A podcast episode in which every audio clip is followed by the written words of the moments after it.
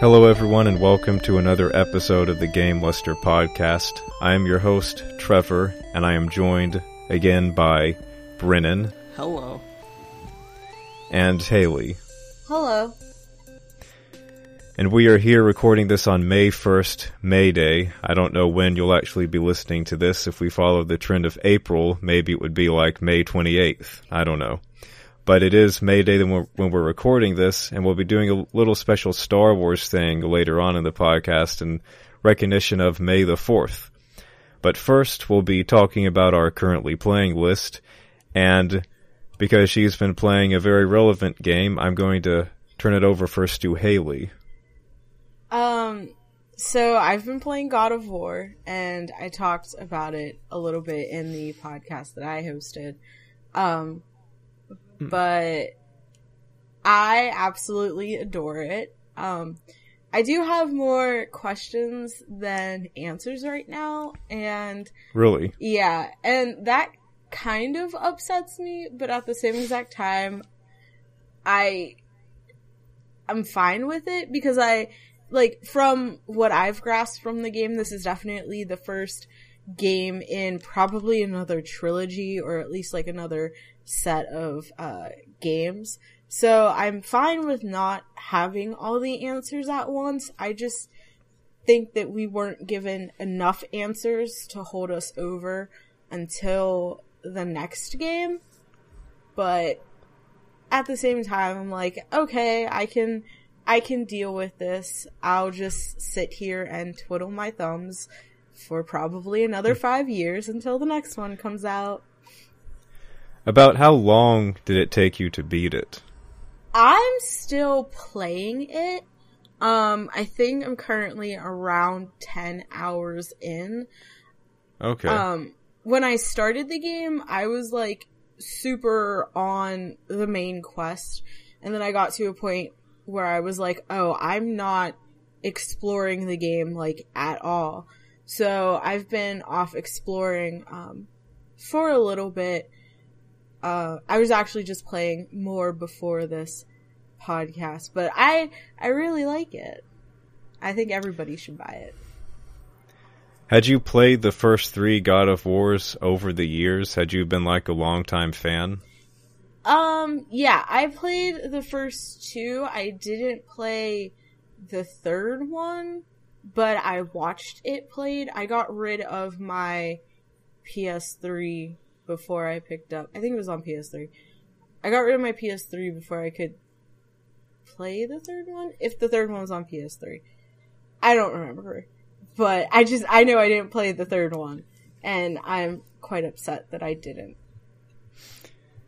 I do know they re-released God of War 3 as a remastered version on PS4, but I I I couldn't say right now whether or not it was originally on PS3 or on 4.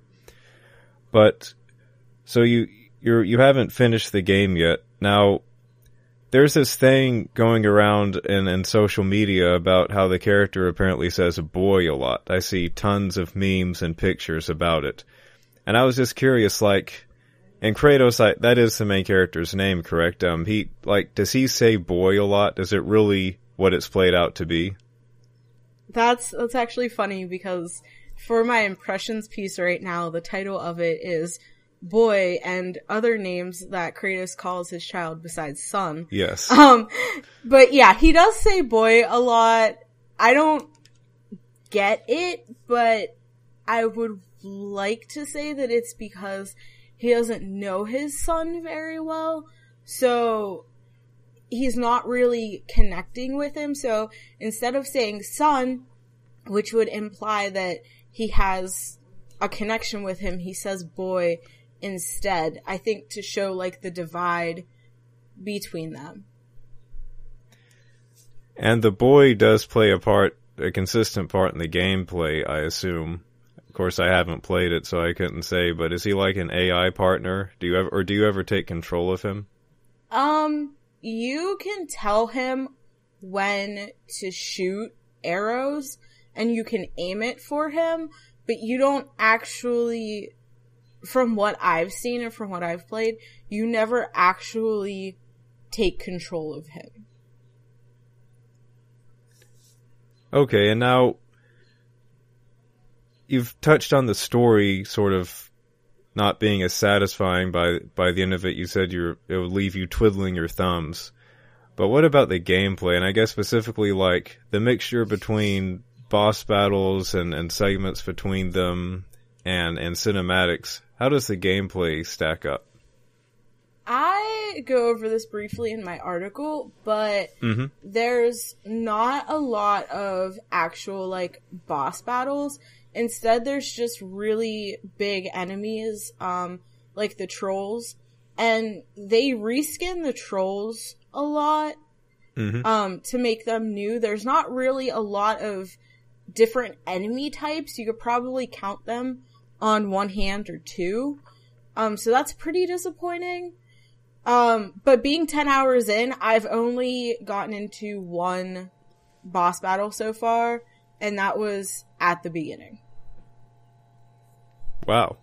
Right at the start. Okay. Now, is there anything else you want to touch on before we move on? Like anything you want to say about the music or the voice acting or the visuals or anything else? They have extremely superb details in this game. Like, mm-hmm. I have been taking screenshots and screen caps of everything that I find because Excellent. the details of just even like the smallest things down to uh, the detailing on a mask that you find is just so intricate and so gorgeous that I like stand there and just look at it for probably like Uh-huh. a good solid minute. Like wow. So it's it's absolutely fantastic. I haven't found or run into any bugs or anything, so it's pretty clean. So if you have a PS4, I definitely uh, say that you should probably run out and go get it. Well, I have a PS4, so I guess I will, but do you have a standard PS4 or do you have uh, one of the, the PS4 Pro, I believe it is, the enhanced PS4? I have the original PS4, so I don't even have the slim. I have the super thick and bulky one that originally came out. Okay. All right. Well, now aside from God of War, have you been playing anything else? Um, I started playing. I got back into playing Stardew again, and I um got into the multiplayer beta, but I haven't yeah. really had the chance to get on that just yet because I've had other things to do. So I'm hoping to play that tomorrow. Yeah. In fact, uh, I just edited. I, I looked over a story that Shane wrote on that multiplayer beta, and then of course you have your upcoming story on God of War: The Impressions Feast, which I'll be looking at momentarily as well, so we can get that up on the site. Of course, I do understand that the title is working, so I'll, I'll leave it to you to um re retweak the title. It's extremely, it's a very, very extremely working title. Yes. I, I probably changed it like four times yesterday and they were all extremely goofy. Like the one that I mm-hmm. saved it on last was like, God of War got me in the feels. And I'm just like, like Haley, you need to stop with these wacky titles. Well, you know, it, it's it's okay to have a little headline brainstorming session, see what wacky, funny things you can come up with. Like I, I love there is an art to headlines and story titles, especially when it comes to alliteration or ironic phrases. Um, it's it's an enjoyable pastime, so don't feel bad. But anyway, so then I will put the spotlight onto onto Brennan then to tell us what he's been gaming lately. I just have a quick question for Haley. Um, only because I have not played any God of War game before. Um, I saw a, a clip where someone was putting on gear, like a almost like an RPG. Is it fair to call this new one and the other ones RPGs as well? Was that an element that was in the previous ones? No. In the previous ones, you like you didn't have an armor system. Um but you could, I'm pretty sure you could upgrade, um, your, the, the blades, I think they're called the blades of Sparta, um, and your moves, but they didn't have armor in the past ones. In this one, they do have armor. Hmm. Um, and you can, uh, upgrade that and you can upgrade the Leviathan axe and you can upgrade Atreus's bow and his armor. And they do have, uh, different armor sets that you can upgrade and, um, they have enchantments for your weapon and for your, uh, armor, which give you different perks and they add different moves. So there's one, um, enchantment I have on my Leviathan axe that if I hold down, I'm pretty sure it's R1 and L1, I will do this like rotating spin and I can upgrade that enchantment to where I'll do more spins, more rotations, uh, quicker. Um, and then I can also upgrade it, I think, to the point where I can do more damage with it. Oh, that's I mean, that's pretty cool. Uh, only because I'd never, I I saw that immediately and I was like, wait a minute, do the other ones have that? Was this something that I missed? But I don't know. I thought it was kind of interesting how they um, implemented that, and I wasn't really sure uh, how that worked. But I mean, it sounds actually really interesting. It's it sounds more than just like a a generic kind of armor system uh, that other It- games I feel like just tack on. it definitely adds um something more to the game um and it makes you more invested because like they do have levels for the enemies um and all the enemies either cater to frost or uh fire so it definitely adds something to the games over what the past games have had where you just kind of upgrade your blades until you can kind of like kill enemies in one hit. So I I definitely enjoy it. The only thing I find is that I forget to upgrade my armor sometimes. Ah. So I'll I'll go into a fight and be like, "Wait, why what am I doing wrong? Like why is this taking longer? Why am I taking more damage?" And I'm like, "Oh yeah, you got armor and you need to upgrade it." Interesting, interesting. That's that's actually really cool though. I like the sound of that. Um, That happened to me. That kind of thing has happened to me before. Like eh, I thought of when I first played Final Fantasy X back in the day. When you said that, I actually wasn't. They had that little chart thing with the orbs or whatever to level up your characters, and I hadn't been touching that. and it got to a point where I was just immediately getting killed, and I thought, man, this game is hard. Holy cow! And then I finally opened it up, and it was this huge click moment of, oh, this is what I do. I spent like 10 minutes because I had like tons of points built up. So it can happen. that, that's kind of cool. Like, I barely even opened the map in the game because they have a bar at the top that has like little icons hmm that tell you like where the main quest is. So I just follow that bar so I don't open up the map at all. So I completely forget that, oh, there's a map. Oh, there's a journal. Oh, there's like all your weapons and all your armor Mhm. and stuff like that. Like I just completely forget about that. And so I'm Mhm. just like, mm, I'm dying a lot. Why am I dying a lot? Oh yeah. Upgrade that armor. Yep. Uh, All right then. So, yeah. so Brennan, uh, games that I've been playing, or should I say games that I haven't been playing?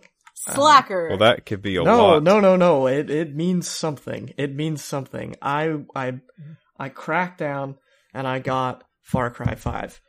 Um, I Nice. I have I've played the third one. I didn't touch the fourth one. Um, I just played the third one. Right. So Okay. um, I I remember liking the third one. I remember having a pretty good time. Um, Mhm. I haven't played it in a while, so I, I don't know if that's changed, but uh, I got into Far Cry 5, and um, the first thing that I like is that you can use a shovel and just it just kill everyone with it. You can throw the shovel, you can hit people in the head with the shovel. It's Yes. I don't know why I like using the shovel so much. It's that's like when I go to an outpost, that's the only thing I use. I, Well, it's like that game's version of a wrench or Oh, a yeah. crowbar. Exactly. It's it's probably the only good thing about it though. That's all. Um, Is it a very solid shovel? Oh, Like, does it does it call it like the solid shovel or the sturdy shovel or something, or is it just a shovel? ah, no, it's just shovel, but you can get a skin for it. You can buy Ah. you can buy skins for weapons, and the skin for the shovel is just a, a yellow smiley face. I, if it's called the Optimist or something, I it was like the first thing I bought. I was like, Uh. screw weapons, screw Yeah, upgrades, skin for my upgrade shovel. the shovel. Yeah. Yeah, the whole game just spend all your upgrade points on the shovel. Oh, it. Oh, I mean, that was probably one of the first perks I got. It was like close quarters, close combat mastery or something. You can switch faster to the shovel, and it, as long as the shovel's out, I can win. It doesn't. It doesn't matter. But um, the rest of the game is, I didn't really like it. Um, there's two main things, two main reasons. So all the the non shovel parts weren't up to par. Oh yeah, a- no, absolutely not. They were any any part where I don't have a shovel in my hand, I might as well not be playing. I I don't Wow. I don't care. It- but it's just so satisfying to throw the shovel like a javelin and just kill someone one hit, or Uh huh. run up behind them and just smack them in the face with a shovel. It's just Is is the animation real nice? Like when you throw the shovel and it hits them, does it like just perfectly slam into them and you see their body get pinned or sling over and you could just feel the the weight of it? oh, absolutely. It'll it'll sometimes it'll get stuck in them, and if you Ugh. well, the best part is okay. So you can only have three shovels at a time, right? Uh huh. Um, okay. Throwing shovels. throwing shovels, if you will. Um, Yeah. and they can break. Like if you just keep hitting the ground or something, eventually they'll break, which I think is hmm ok- okay. But um, yeah, you you so you throw a shovel, and it will sometimes get lodged in people. And when you walk over the shovel, usually you'll pick it up and like get it back in your inventory or whatever. But sometimes I don't know if they do this intentionally, but the shovel apparently is so dislodged in someone that it, when you walk over it, you can't pick it up. So I've resorted to kicking people while they're dead, and then somehow that lets me pick up the shovel. so it's There's not like a a quick time thing where you hammer a button to pull it out of them. no, I wish that'd be so great though. It'd be so fun. Is there a shovel mod for it where it like it, you just use the shovel and you can have different types of shovels and all that? I'm telling you, man, if they made that, I would, I would love this game so much more. I don't. It's my favorite part. I can't. It, it's and with the smiley face too. I like the baseball bat though. I have to admit because Yeah. when you throw the shovel, it's just a javelin, right? You just throw it in a straight line. But the Uh-huh. baseball bat, you throw it on a side so it spins, and so. Uh-huh. I don't, there's some crazy shots where you'll just throw it at someone and just a baseball bat is circling and just hits someone in the face, insta death. It's it's so satisfying. Ah, So it acts like a boomerang? kind of, yeah, but it never comes back. It's just a one way Okay. boomerang, but it, it Okay. it's amazing, great feeling. Um, I think I have to prefer the wooden bat over the aluminum bat. Not that there's a difference. Okay. And then they have a paddle. I think I've only got the paddle once. I a just paddle. yeah, I just stick to the shovel. That's Do they have a golf club? You know what? No, they. I don't think they do. But I Hmm. now that you mention it, I feel like that's that's kind of missed. You know, it's a missed Yeah. opportunity. Yeah, they should have that. Um, but I can boil the reasons why I don't like it down to two points. Uh huh. One is that there's too much stuff happening at once. There's just there's just too much. There's too many random encounters. There's too many um I feel like Ubisoft games kind of have this problem and maybe not so much in this one because they actually took out the towers that you have to climb to scan the area or whatever and they make a they make a joke about that and one of the first things you do Yeah. is, is climb a tower and they're like we're not going to make you do this the whole game don't Yeah, worry I Ah. remember. Yeah, Robert mentioned that. Oh, did it? Yeah, yeah. So it's kind of funny that they're poking fun at themselves, but I, I felt like they overcompensated for that by having too many random encounters. Like they wanted the whole game to just be action. You know, like there was points in time where I was just driving, and I wanted to appreciate the setting of the game. It's beautiful. It's Montana. Uh-huh. I, I had never wanted to go to Montana in my life before playing this game. You know, it's this is for someone from New Jersey. Hmm. Well, may- that doesn't really mean much. Maybe but the Mon- Montana tourism industry should um uh, endorse Far Cry Five.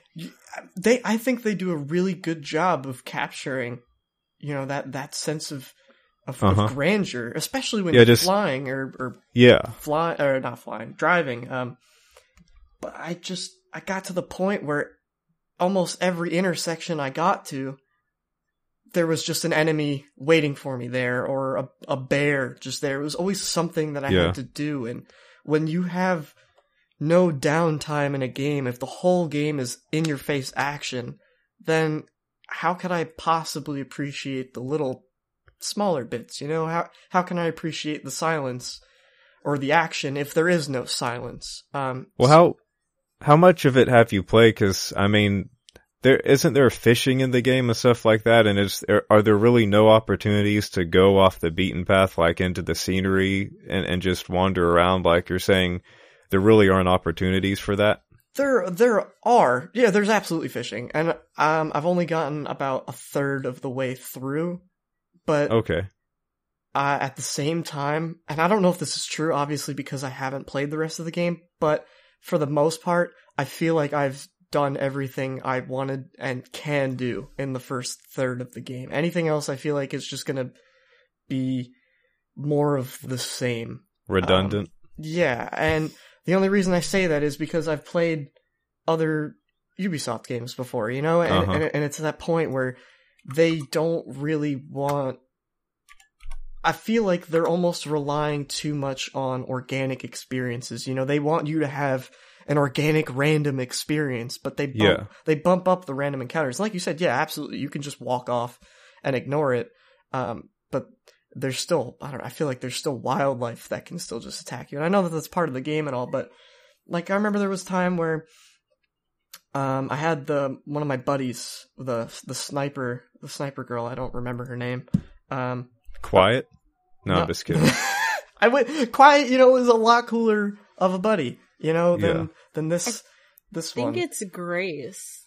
Grace? Yeah, oh, you're right. Yes, Grace.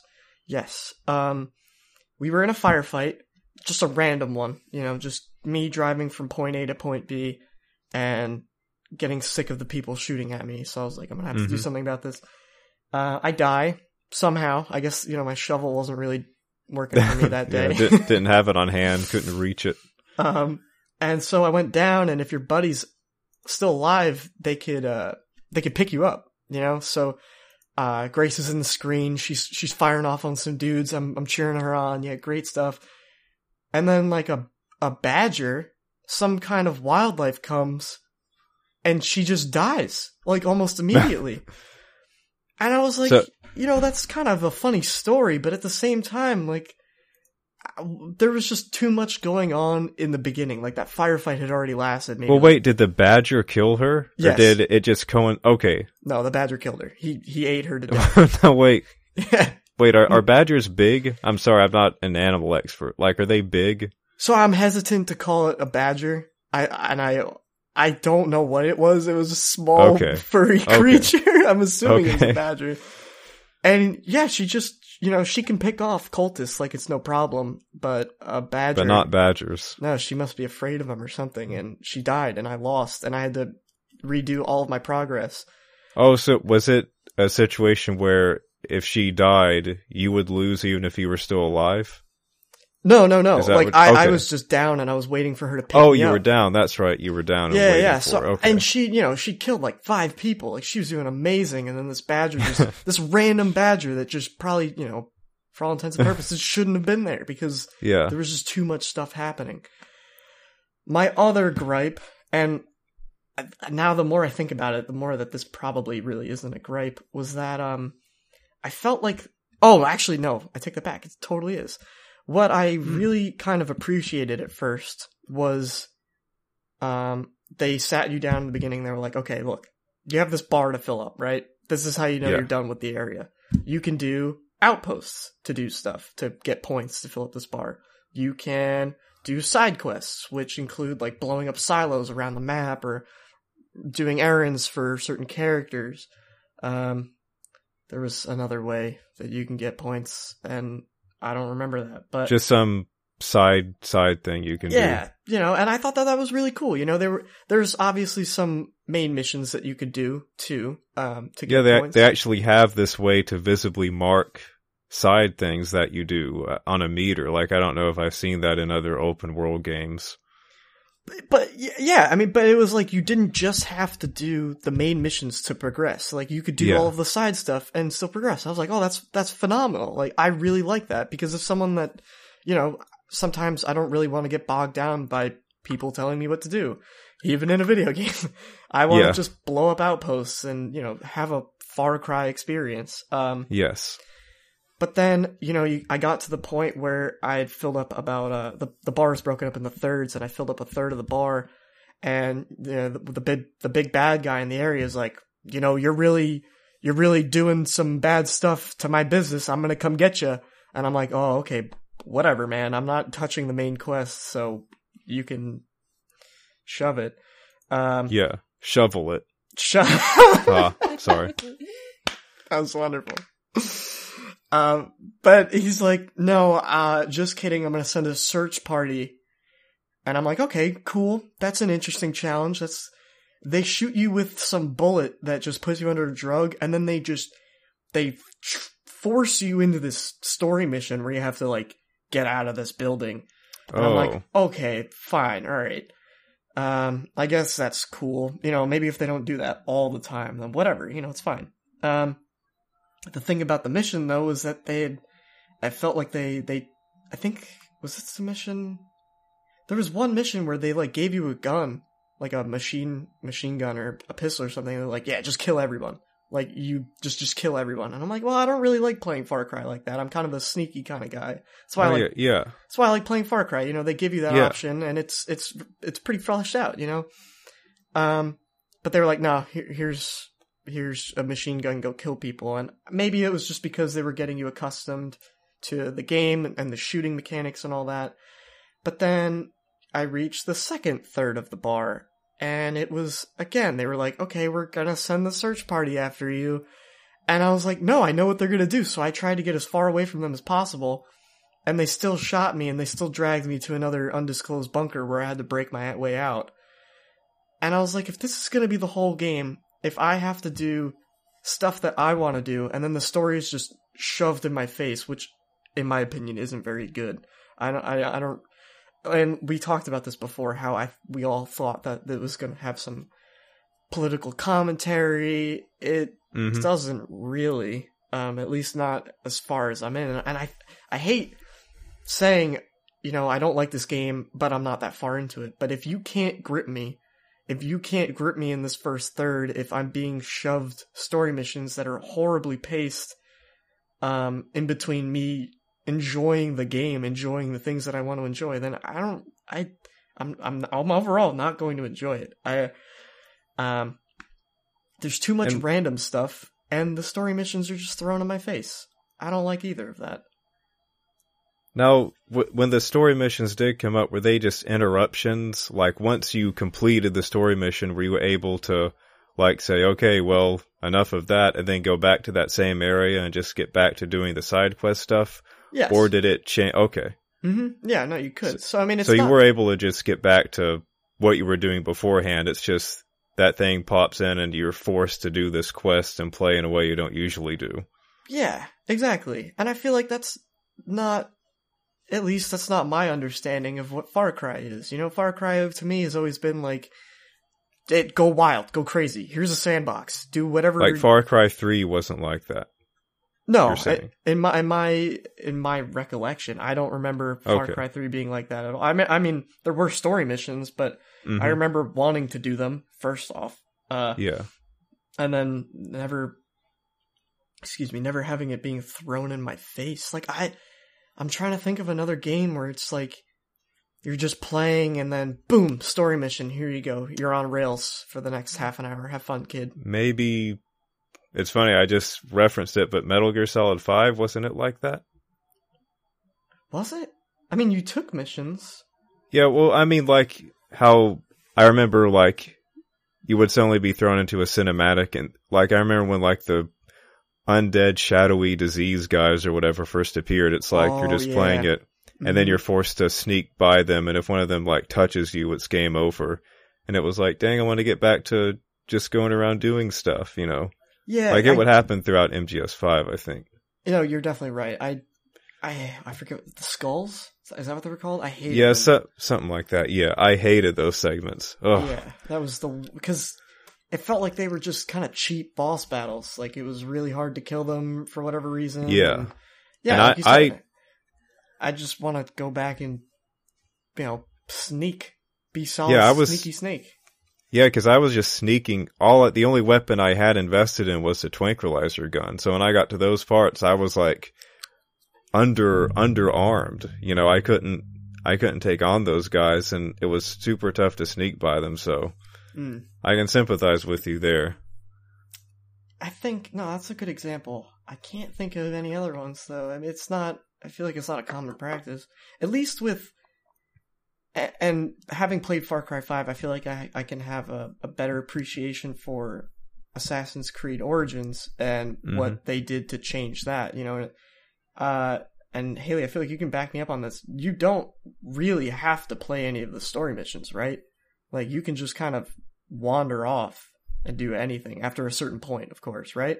Yeah, like they don't really in Assassin's Creed Origins, I'm not even gonna lie, I barely even know what the next story mission is. I just wander around until I find something. Exactly.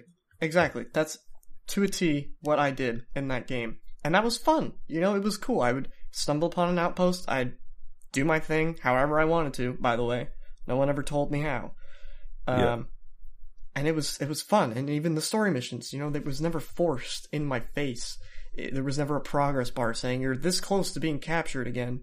Have fun until this point, you know, and I, it just turned me off. I, I and so t- to kind of go back to the roots of Far Cry, I reinstalled Uh-huh. Far Cry 2 last night and Ah, I played that for a little bit and that to me reminded me a lot of Far Cry 3. Far Cry 3 and again I haven't played this in a while, but Far Cry 3 almost felt like a, a better looking Far Cry 2. I'm not that far in Far Cry 2. I can't really make that comparison totally, but um I don't know, it just felt more familiar than Far Cry 5. Far Cry 5 felt like a a weird, loud, distant cousin that wasn't invited to the party, but Mm. you had to bring him along anyway because all of your friends wanted to see him and hear what stupid stuff he had to say. But then everyone gets really bored of him and then wants him to leave, but he's too drunk and has to someone has to drive him home and it's it's, it's not fun. It's just it's a bad time. Everyone thought it was going to be a good time, but it's a bad time. And he brings a shovel. That's about it. yeah, yeah. He brings it. It's his one trick pony thing. He's he will bring bring that cool cousin over. You know, he's got that shuffle. He can entertain the kids. You know. Oh yeah, is he coming over? Oh, I can't wait to see his shuffle again. He does all those stupid tricks with it and it has a smiley face on it. Hey kids, I got my shuffle. Come play javelin toss. Get catch. oh, so that that's what I haven't been playing, and that's what I've been playing. It's uh, it's kind of Okay. disappointing, but yeah. Now, now before we move on, um, I'm d- just out of curiosity. Have you played the original Far Cry, the very first one? No, I have not. Okay. Because that's actually the only Far Cry I've played all the way through back in 04. And it's actually just like a linear, well, it's, it's not like a corridor shooter. I mean, each area is open and you can approach situations as you will, which in those days was really cool.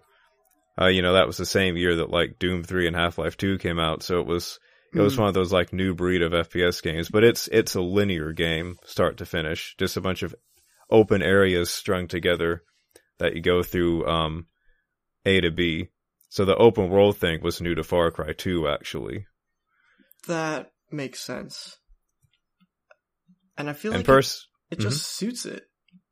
And I, Yeah. I don't know. I don't know if that's. I feel like that's kind of maybe what you were gonna say. Yeah. yeah, because even even the original one, the whole point to it, was to have this this beautiful looking big FPS game where you were given scenarios where you could approach combat situations from different angles and from from different places and you could sneak or you could eh, well you could go in guns blazing but you would typically die so you had to sneak some and you could throw rocks um as I mentioned in the podcast description for the one where Robert talked about Far Cry 5 where you can throw rocks in Far Cry 5 the original Far Cry you can throw rocks to distract enemies and so even though the first one was a linear game, the others have inherited that, just a big, pretty looking game. Of course, the first Far Cry was developed by Crytek and it was originally only on the PC.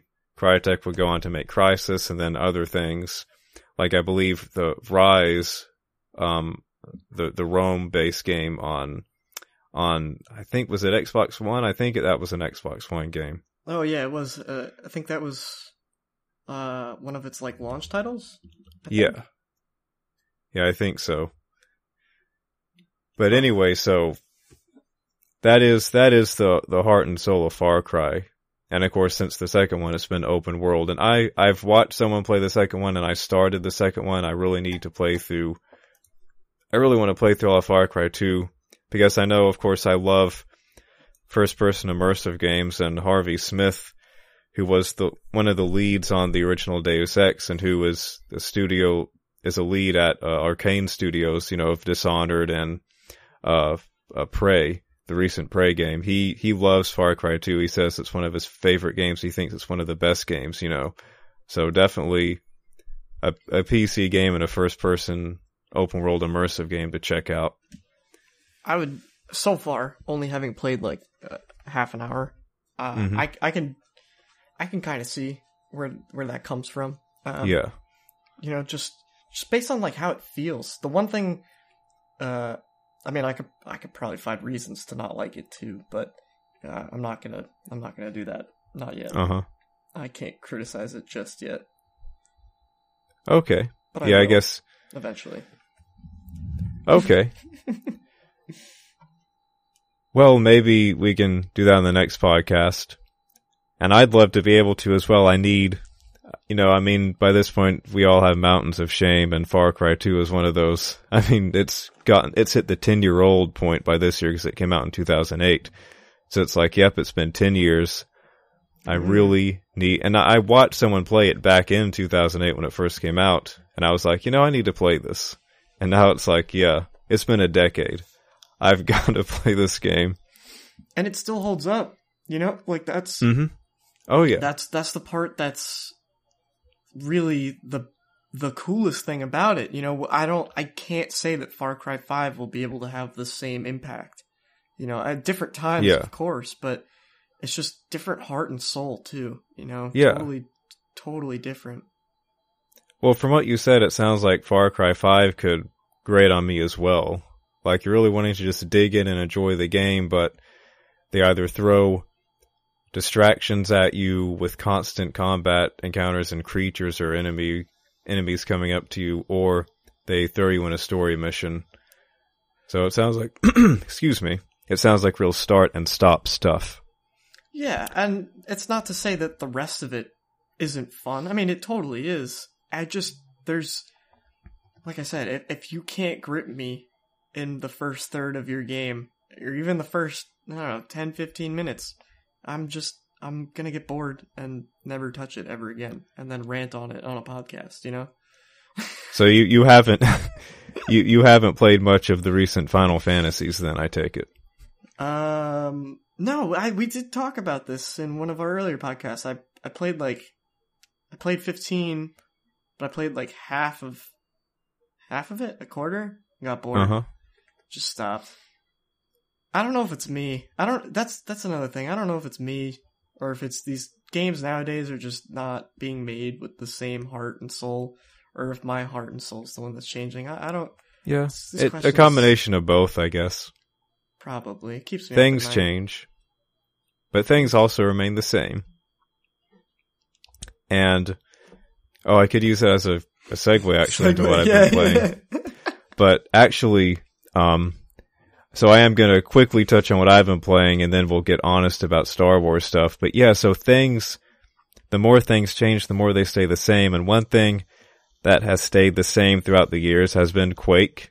And recently I've been playing some more Quake Champions because they updated it. There was a major update and they added a new champion to the roster named Strogg and Peeker.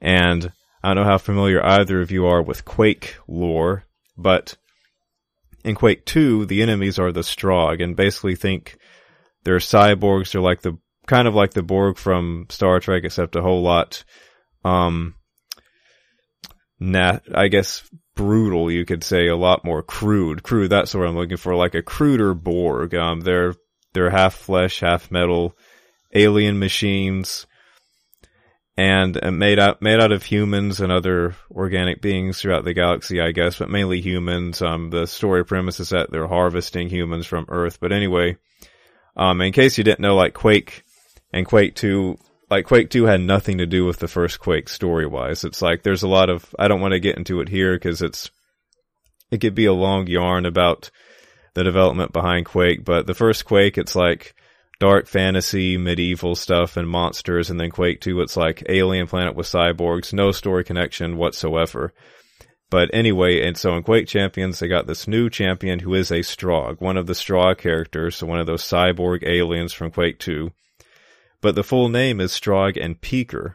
And Peeker is this little camera combat unit thing that flies around Strogg and it's his active ability. Of course, every champion in Quake Champions has an active and a passive ability. Uh, nothing revolutionary there for these kind of games, but for Quake, of course, it is it is a difference. And uh, Strogg and Peeker's active ability is you you take control of the camera Peeker. So of course you're mainly in control of Strogg as you're running and jumping through the arenas. You're playing as the Strogg guy with this little camera following him. But when you use your active ability, he goes into camo mode, he camouflages, and you take control of Peeker. You can fly him around and shoot a little turret, or you can hit the active ability button again to dive bomb into someone and destroy them. And I've been having a lot of fun using that active ability. So, as I've said before, I typically main Ranger like the standard Quake character in Quake Champions. But I've really had a lot of fun using uh, Strogg and Peeker because one of the things you can do is if you're fighting someone up close one on one and they're about to kill you and, and you're shooting at them, but you know they likely have the upper hand, you can activate Peaker and immediately dive bomb them and get them. So even if you dive, you know, you kill them from the grave or whatever. And it's real. Like whenever I pull it off, it's so satisfying. And you can tell that the person you just got is, an, is annoyed. And his passive ability is well, it's not as exciting to talk about. You just pick up little capsules called Stroyent capsules from enemies you kill that can increase his max health. But anyway, a lot of fun with that. They also updated the game with there's more of a so Quake Champions is an early access, and before this big update, you just kind of got XP and leveled up after each match. But now there's this whole result screen where they really go into what uh, medals or achievements you earned while playing, and they give you rewards. And of course, they do show the XP gain as well. And right now, there's a thing where if you play it every day for like seven days, each day you get a new reward, one of the loot boxes. And so I, I got back into it with that. They had a new, a new map added to it. And there are also other little tweaks and improvements throughout. And I've been having, having a really good time once again playing it. They also brought back, in the game you can customize your weapon models, and they brought back a weapon model from Quake 3, yeah, the plasma gun. Uh, you can't unlock it or purchase it currently. You can only get it through uh, loot boxes or loot chest.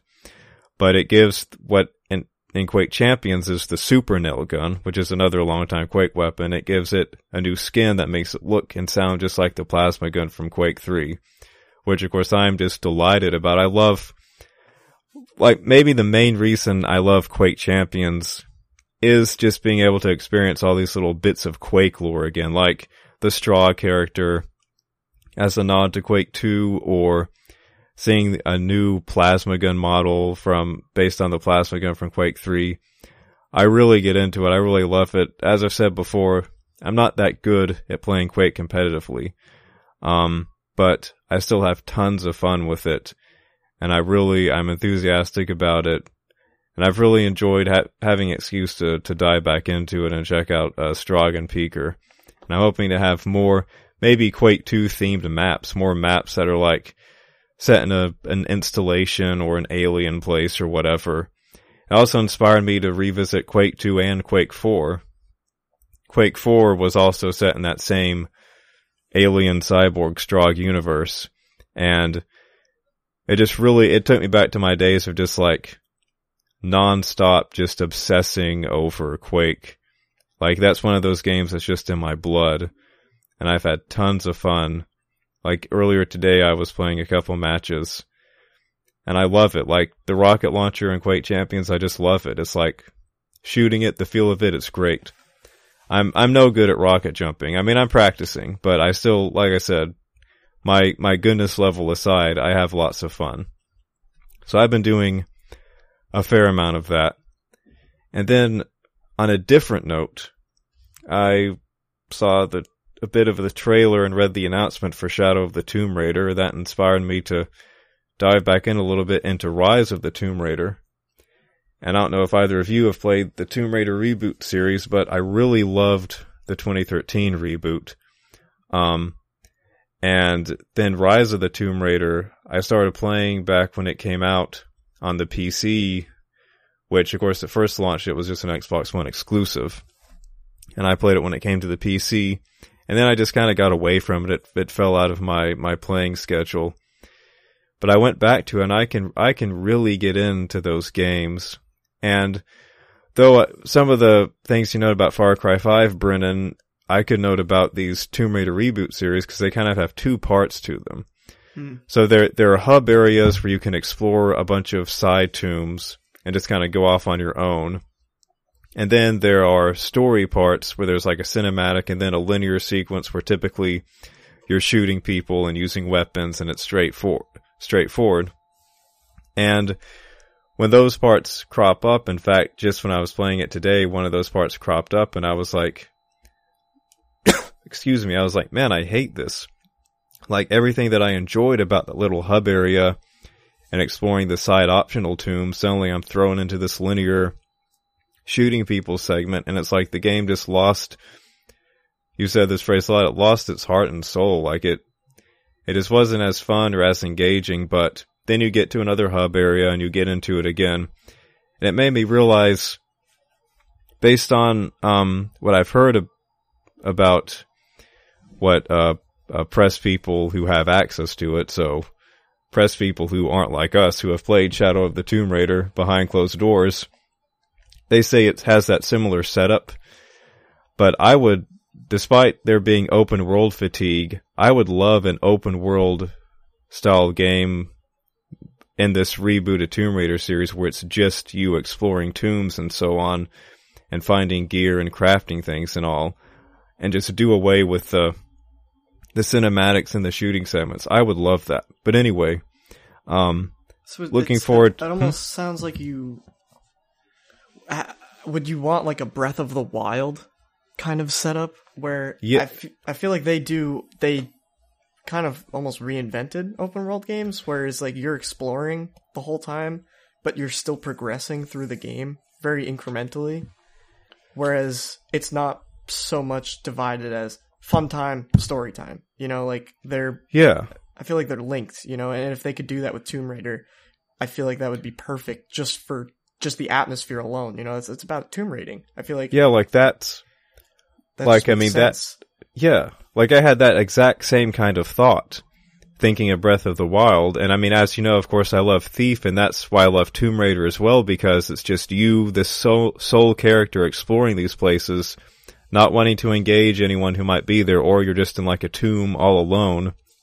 There are, there are a few, in terms of atmosphere, there are some similarities between Thief and Tomb Raider, and I like just exploring a tomb, jumping around, figuring out where to jump. You know, that's a big part of Tomb Raider. Uh, doing the little environmental puzzles, for lack of a better phrase. You know, there's there's some puzzles there.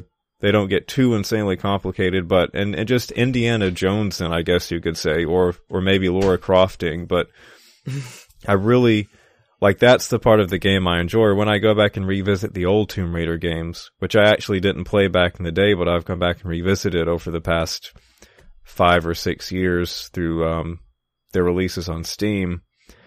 Like I really love just getting lost in the atmosphere of that game. And that's why whenever a shooting segment and cinematics pop up in one of the reboot titles, I'm like, ah, you know, here we go again. Just take away all the magic, why don't you? Exactly. It's a weird feeling just having it stripped from you. Just when you're having fun. It's it's not fun. Now, have either of you played the rebooted Tomb Raider games? I've never played a Tomb Raider game in my life. Wow. Okay. Yeah. Well, I guess I have I have my own things uh, equivalent, so I, I shouldn't I shouldn't judge. no, I, I I mean I feel bad. It's one of those. Well, you should. They're they're on Steam. They might. I think they're also on Good Old Games as well. Um, so yeah, you should check them out. Certainly the rebooted series, if if not the original titles. Yeah, Interestingly, well, I guess you could say horribly, the first Tomb Raider that I played was Tomb Raider Angel of Darkness. I actually rented it back in the day for the PS2, and of course it's famously like the worst Tomb Raider. So that's my little shameful story about Tomb Raider. Anyway, Don't don't play that one. Okay. yeah, don't play Angel of Darkness. Okay. It was like the last one that Core, I believe, was the company that was making them. Crystal Dynamics is now, but uh, Core that was the last Core Design. Yeah, they Core Design was the original developers of Tomb Raider, and that was actually their last one, Angel of Darkness, and it was panned by critics. Hmm. And I really, I loved also. Oh, Tomb Raider Anniversary. I can't believe Tomb Raider Anniversary. That's the one you should play. That's because I, I played that actually several years ago, and it was my gateway into Tomb Raider. It's on the PC. It was a 360 PS3 era game, but it's on the PC primarily, and it's a remake of the first Tomb Raider with updated. Well, I guess you know it was 2007, but updated as of 2007 graphics. It's really good, really atmospheric too. That or the original, you should play. Yeah, I'll, Definitely. I'll definitely give that a look. I I like the sound of that. And so, uh, you, Haley, have you played the reboot Tomb Raider games? Unfortunately, no. Had you played the original ones? No to that as well. Okay. Well, then you need to play Tomb Raider Anniversary as well. If not the original, then Tomb Raider Anniversary. Um, both excellent, and it's like Tomb Raider Anniversary and the original is the kind of Tomb Raider I love. It is just combat segments are rare. There are some of them, but m- most of the game, and it's not open world. It's section by section. Mm, mm, excuse me. It's section by section open, but it is just you exploring tombs with atmospheric noises and jumping around and gymnastics and puzzles. It's great. And then, you know, occasionally wild animals attack and dramatic music starts, but those moments are rare. And there's the T-Rex. So there you go. That's all you had to say, man. That's Yeah. oh my goodness. Yeah, Mario there's had that. Look Yeah. Mario. Oh yeah, that's weird. Yeah. Yeah, Mario. Even Mario had a T-Rex. It's awesome. Okay, well, so that wraps up currently playing. So now we're going to do one of our specialties, uh, to be honest seg- segment, TBH, and in honor of May the 4th, or May 4th, which of course, if you haven't caught on, it refers to May the Force be with you. We're doing a Star Wars themed TBH. Now, in TBH, of course, we share rants of ours or unpopular opinions of ours, and this time it will be on Star Wars. And since Brennan is the only self-professed Star Wars fan among us, I say self-professed because really everyone is a Star Wars fan. I mean, how could you not be? It's like saying, you know, oh, I like, I'm a fan of Star Wars, you know, and I like, I like food, you know, water's cool too. Air's Uh, nice. Yeah, air, air is nice, you know, I like to live. But yeah, so you're the only self-professed one among us, so I will let you go first in our Star Wars to be honest segment. Uh, this I I when when I heard that we were talking about this, I I took a really solid look at all of my feelings, um, mostly towards the Last Jedi and the new Han Solo movie. And while I won't speak about the new Han, Han Solo movie because it's not out yet, I can't critique it just yet. Um, I think I'm gonna try and not defend the Last Jedi because I know that that kind of split the fan base. Um, you know, a lot of people didn't really like it as much Yeah. as they thought they would. Yeah.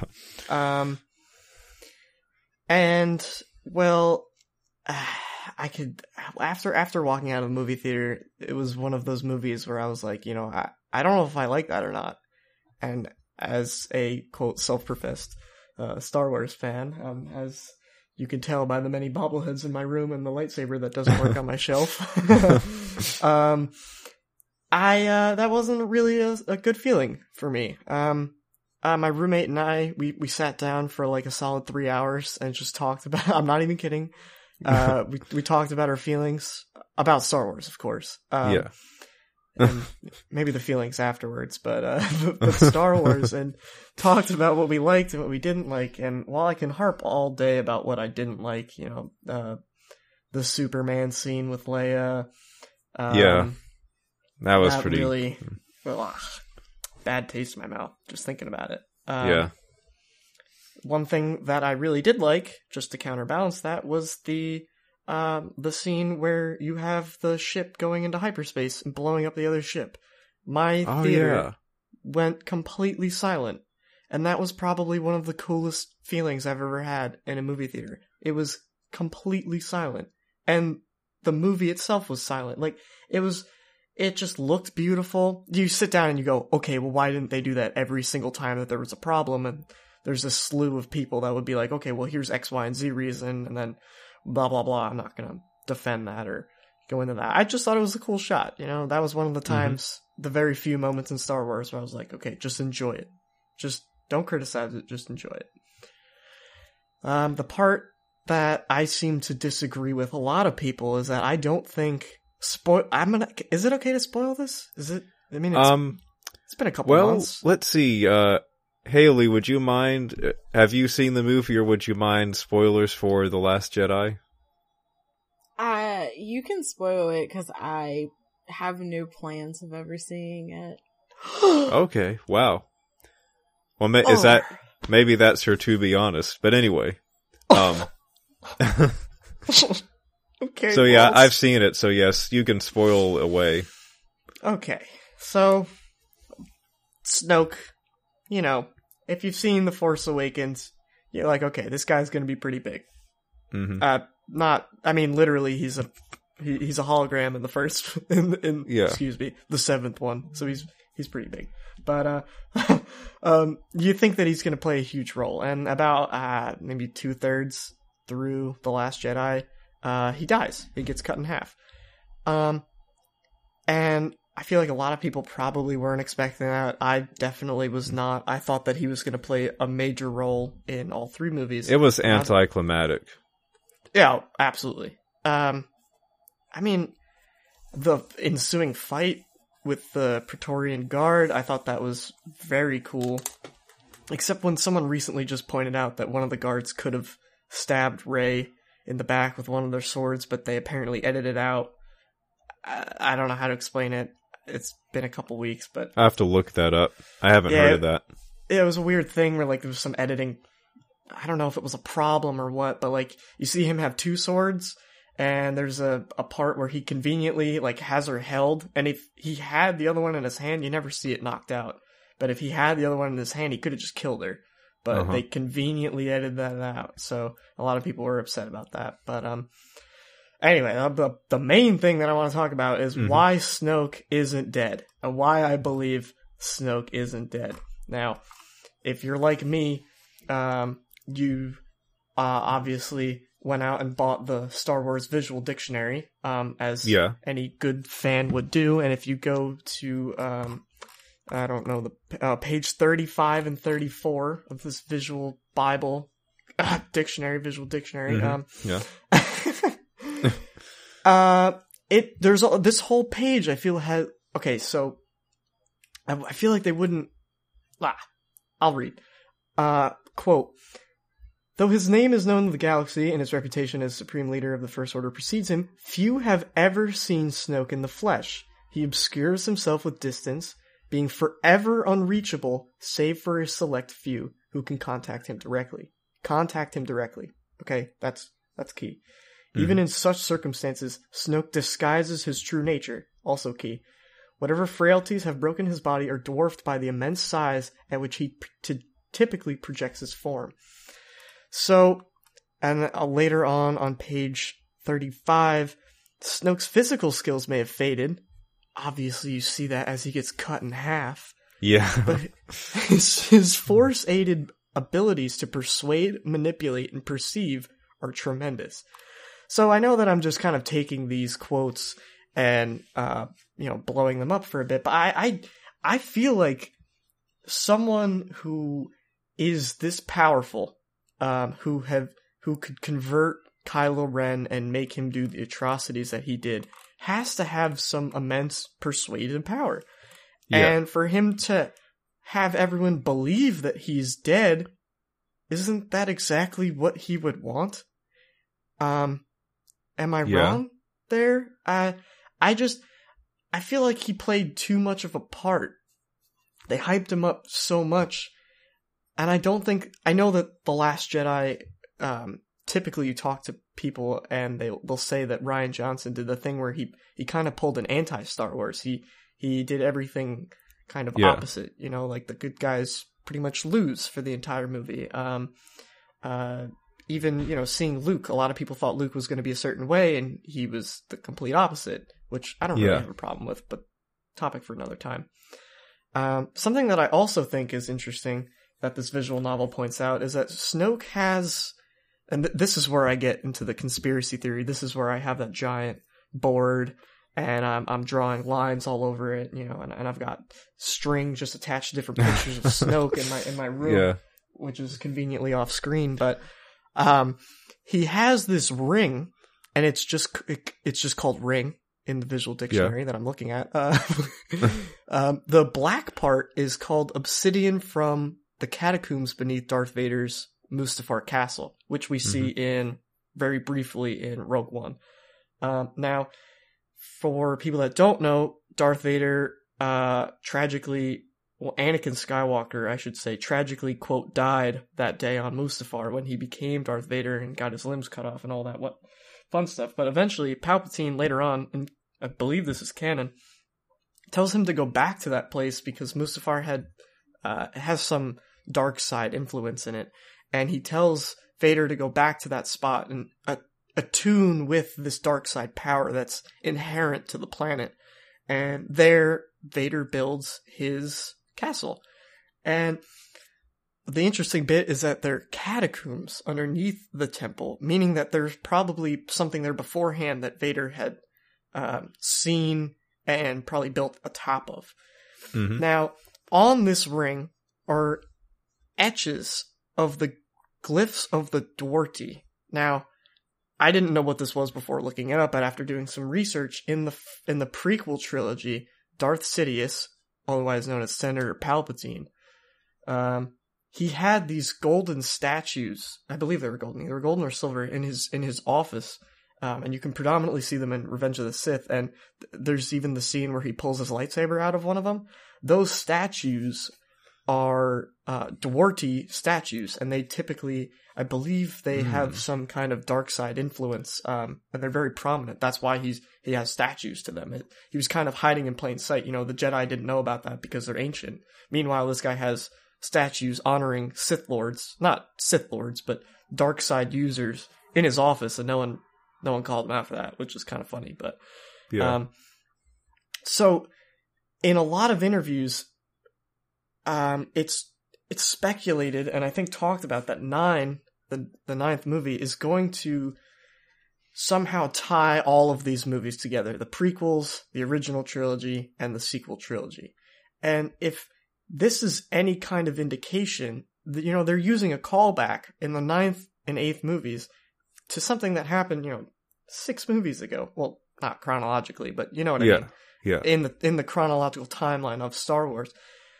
So I know that all these are very minute details, but I feel like it could probably paint a, a bigger picture of Snoke. A lot of people believe he's dead, but I really don't think so. And even if his physical body is dead, um, you know, they're typically, um, I'm, I'm, I'm gonna nerd out on some lore again. Uh, light, light side users, um, the reason that they be, can become force ghosts is because they are pure of heart and they can, um, you know, they, they transcend to the force, essentially being immortal. Whereas the, the Sith, that's all they want is immortality. But they can never achieve it. Sith traditionally cannot become force ghosts.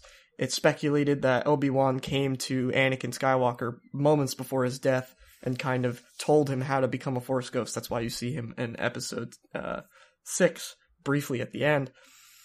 Um Mhm. but and again, this is kind of really stretching it here, but in the old legends, in the old legends comics, Palpatine eventually comes back. He somehow I I don't I didn't read them. I read about them, but he essentially somehow uh, throws his soul into uh, different hosts and is able to essentially become immortal, but you're still bound to the mortal realm. Whereas uh, a Force ghost transcends the mortal flesh and becomes one with the Force.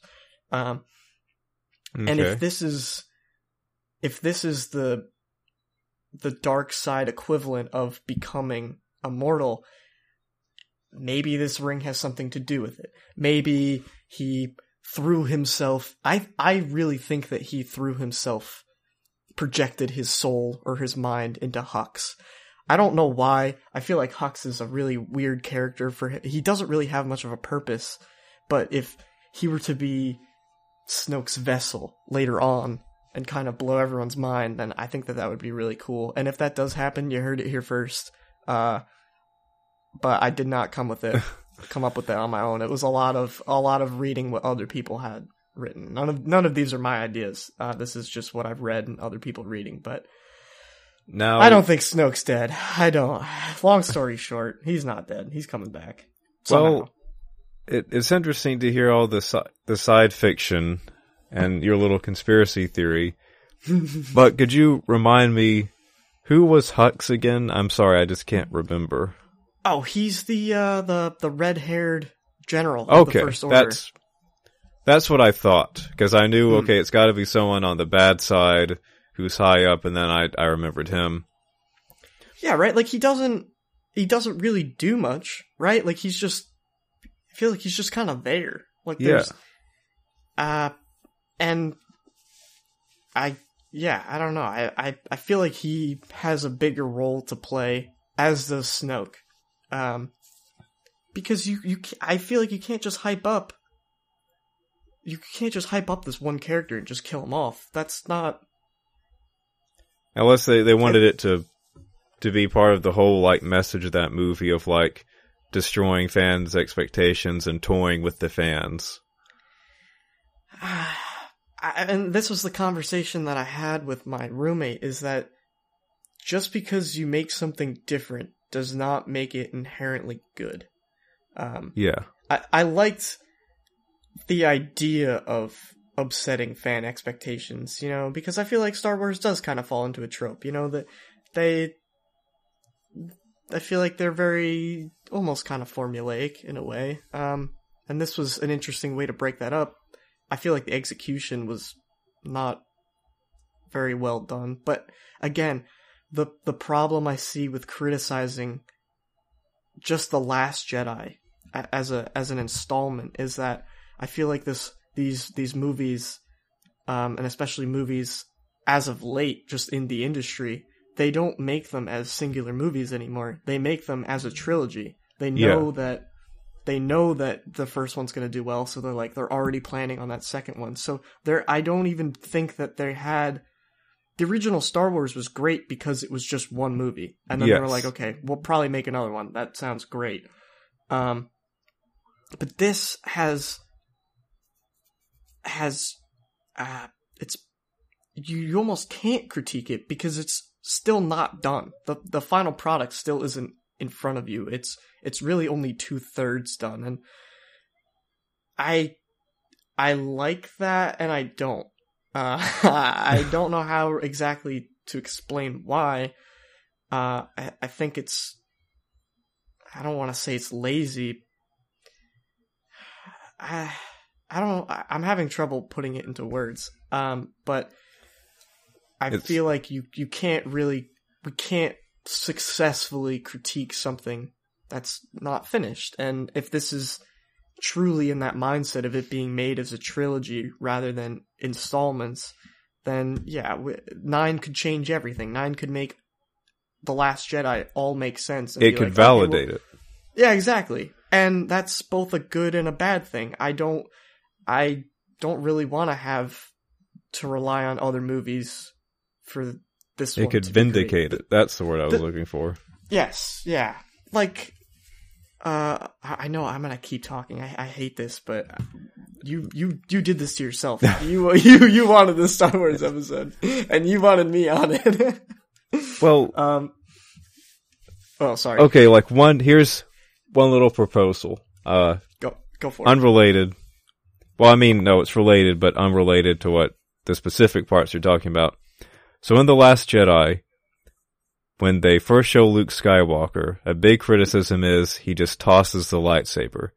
All that suspense from the end of the last movie and he just tosses it. Well, someone I know suggested, okay, keep Luke Skywalker as the character who doesn't care anymore, but instead of tossing the lightsaber, he just slowly hands it back to her. And that way, he remains the guy who's moved on and doesn't care, but he's not completely flippant. How does that sound to you? Do you think that would have been a better way to do it? I want to say yes to Like, instead of tossing it, of Luke. He just thought that was slowly so hands it funny. back to her. I thought that was the funniest thing when he tosses it. I did too, I but it was so, it was like, I mean, come on, after the ending to the last one, he just needs to slowly, solemnly hand it back and say, go away, you know. Not just As- tossing it. I, I, It's absurdly ir- irrelevant. I mean, irreverent. it's it's a it was a bit uh starking, I guess at first. I don't know. I felt like all of people's criticisms about Luke, I don't really understand. Um, I felt like he was. A lot of people didn't like how he had given up, um, and how he was like this depressed old man just living by himself. Yeah. But that's essentially what Yoda did. And wouldn't you also become a depressed old hermit if everything that you knew and loved died and it was because of you? Like you essentially caused the second reckoning of the universe, something that you had tried so hard to to fix suddenly came back and it was essentially your fault for being a little scared for Yeah. a couple seconds. Yeah, that I- would. I empathize with him. You know, I, I as much as I understand why people don't like that side to him, I can't see Luke as being anyone other than what we saw. And I'm um, I'm with you for the most part. All I'm saying is just tone it down a little bit, you know. And I think it's perfectly encapsulating that suggestion I had. I'll go ahead and say it was my brother who had that suggestion. But instead of tossing it, just hand it back. You know? I can I can see it. I think that that would make it More definitely more in tune with this Yeah. character and just fitting more with the tone of the movie as a whole. Because yeah, like you said, It would it be- supposed to. more digestible for the people who were um uh put off by Luke in that movie, I think. I think the thing that really got people who were put off by Luke is how the first thing he does is toss the lightsaber. That's not even the first time he tosses a lightsaber, though. When he's about to strike down Darth Vader, he also tosses aside his lightsaber. So he's he's kind of used to it. True, but the the context was kind of different, right? Like he Yeah, totally. there he was showing mercy, and this other one he was saying like, you know, screw this, get out of here, I don't care anymore. Well, Yeah. Anyway, so I could keep going, but let's let's. we'll have a we'll have a separate podcast. Brennan talks Star Wars. Um, Star Wars luster. There we go. Um, but now we will. I will turn. Well, I already used the spotlight metaphor, so why don't I say I'll ask Brennan to get up, and now I will guide Haley to the hot seat and say, "What is your Star Wars?" To be honest, I don't understand all the hype around Star Wars. I'm done. I'm out. I, knew- I knew she. Was, I knew That's- she was gonna say it. that's a I knew pretty- she was gonna do it. generic. that's a pretty all-encompassing. To be honest, I have to say. Like I'm done. I, I've never. Now, mind you, I've never seen Star Wars, but Oh, Wait, you've never I- seen it? I've never seen it. Okay. but I've I've always been on the fence of like watching it, but when I go to, I'm just like, yeah, I don't think this is something I'm going to enjoy. I don't think this is something that's going to be my cup of tea. And I think one of the reasons why is I feel so far behind already. hmm And I'm just kind of like, well, I don't feel like spending all my time trying to get into this massive world and to learn about this massive world. Like, I just, I'm so far behind that I'm kind of just like, I'm perfectly fine with being out of the loop because I feel like I don't have the time to dedicate to trying to get into everything. So when something Star Wars related comes up, I'm kind of just like, oh, okay, like that's, that's cool. If that's what you're into, that's what you're into, but that's not my cup of tea. So I'm just gonna hang out over in this corner and be a complete loser by myself. I guess that's kind of like me and uh, the Avengers Infinity War movie that recently came out because I haven't been following any comic book superhero movies and everyone's talking about it and I just feel like I don't have the time to to keep up with it. Yeah, I like I I can definitely relate with that because like I've loosely kept up with those movies, but at the same exact time, like I've only really watched them because you can watch those without knowing what's going on. Like you don't really have to follow um all the lore to really grasp what's going on. But with Star Wars, I feel like I'd have to start at the very, very beginning and watch everything to even know like a tiny bit about what's going on. Well, have you done Star Wars anything? Like, so you haven't seen the movies. Have you ever played a game or read a book or like anything? Have you ever had a Star Wars birthday cake? Like anything Star Wars at all?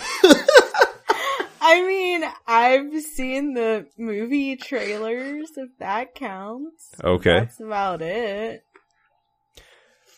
Now, so would you, would you ever, so you're saying you would never be inspired to like one, a weekend evening, like sit down and just watch Star Wars A New Hope or Episode 4 or Star Wars as it was called originally.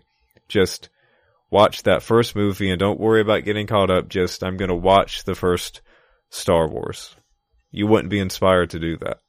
I think if I had somebody who was interested in it and knew all about the the world and the lore of Star Wars, I think I'd be interested in doing that. But me by myself, no. I have no interest in doing that by myself. Okay. I'm crying. I'm crying over here. By the way, if you guys couldn't tell, I'm sorry. it's okay. It's okay. All of your criticisms are totally valid. I understand. Like it's just it's one of those things like a lot of people aren't into one franchise but other people are. And like growing up I wasn't heavily invested into anything really sci-fi related. And I'm still not but it's it's like pulling me slowly. But like with Star Wars it's just so huge. And I just I feel so tiny when I even start to talk about Star Wars because I'm just like, well, I don't know anything. Where would I even begin? I just, I know absolutely nothing. So it's just really intimidating to think about getting into the series when I'm already so far behind.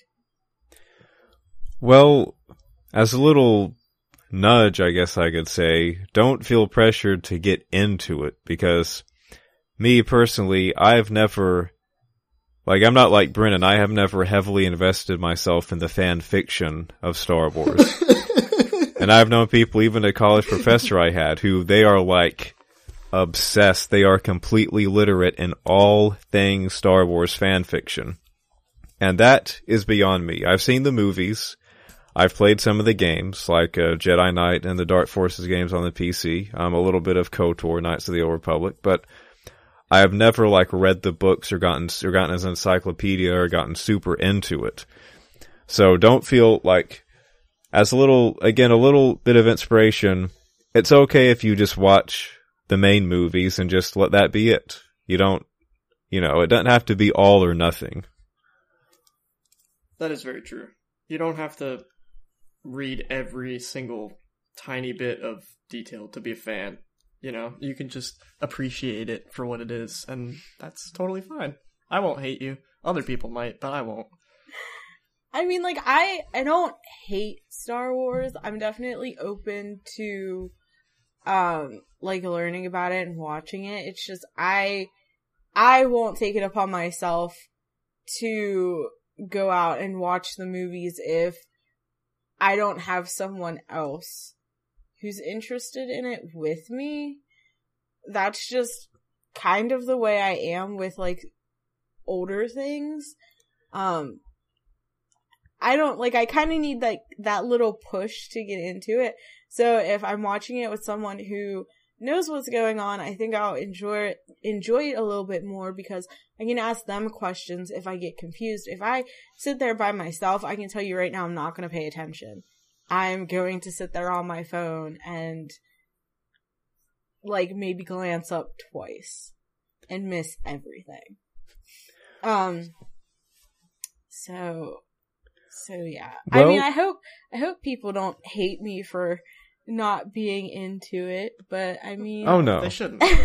Star They Wars isn't shouldn't. everyone's cup of tea. True.